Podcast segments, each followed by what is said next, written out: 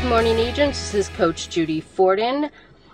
Today I wanted to talk to you about your schedule and your plan. Is it yours? Is it something you really believe in? Or is it something that you think others want you to do?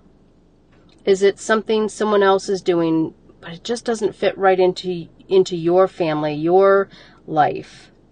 Really want you to evaluate your schedule. I've had to do this with quite a few coaching clients lately. I mean, we want you to do your best. We want you to give it your all. And sometimes we hear, you know, I want to be just like so and so. And that's great. It's great to have that aspiration. We don't want you to compare yourself. And your life, your circumstances might not be like that person you're talking about.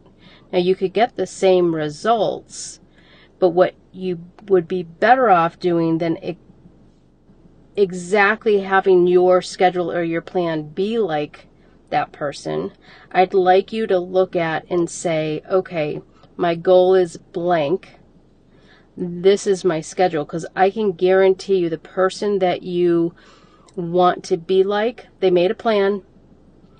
It fit into what they knew they could do in their schedule and in their life, and then they did it.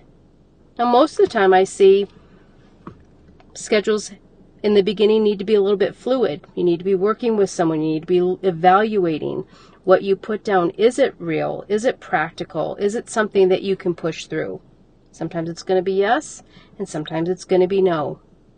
But what I'm sure of is when you're looking to do something that someone else is doing, it usually doesn't work out quite the way you would be able to do it if you really looked at your life. I mean, the, a perfect example is, is you might want to do do business like one of the top producers that you know in the in the market. They may have no children, their children might be grown up, they might be the person who doesn't have to take the children to school, get them ready, but you do. So here you are trying to have a schedule like that person, and that person doesn't have the same responsibilities. One of my favorite stories is a coaching client that came to me.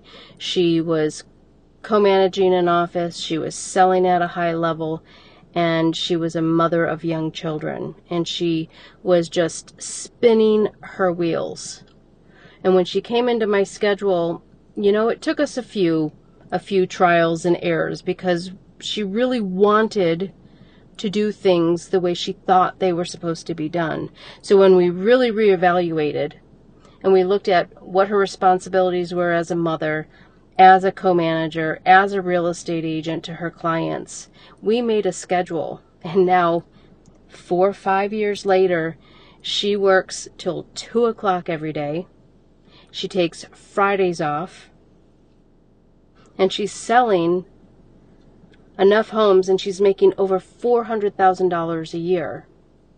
So don't think this is a cookie cutter type of schedule and plan.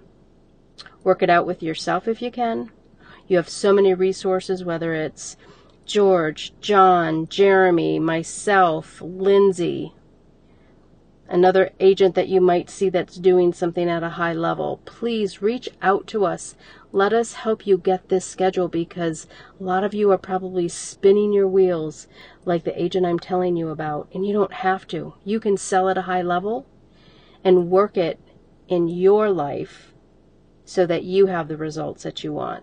Okay, so go give me your best today. Things aren't getting easier, you're getting better, and you get this scheduling and your planning down for you and your life, and I promise you, it is going to be your best rest of the year. Have a great week.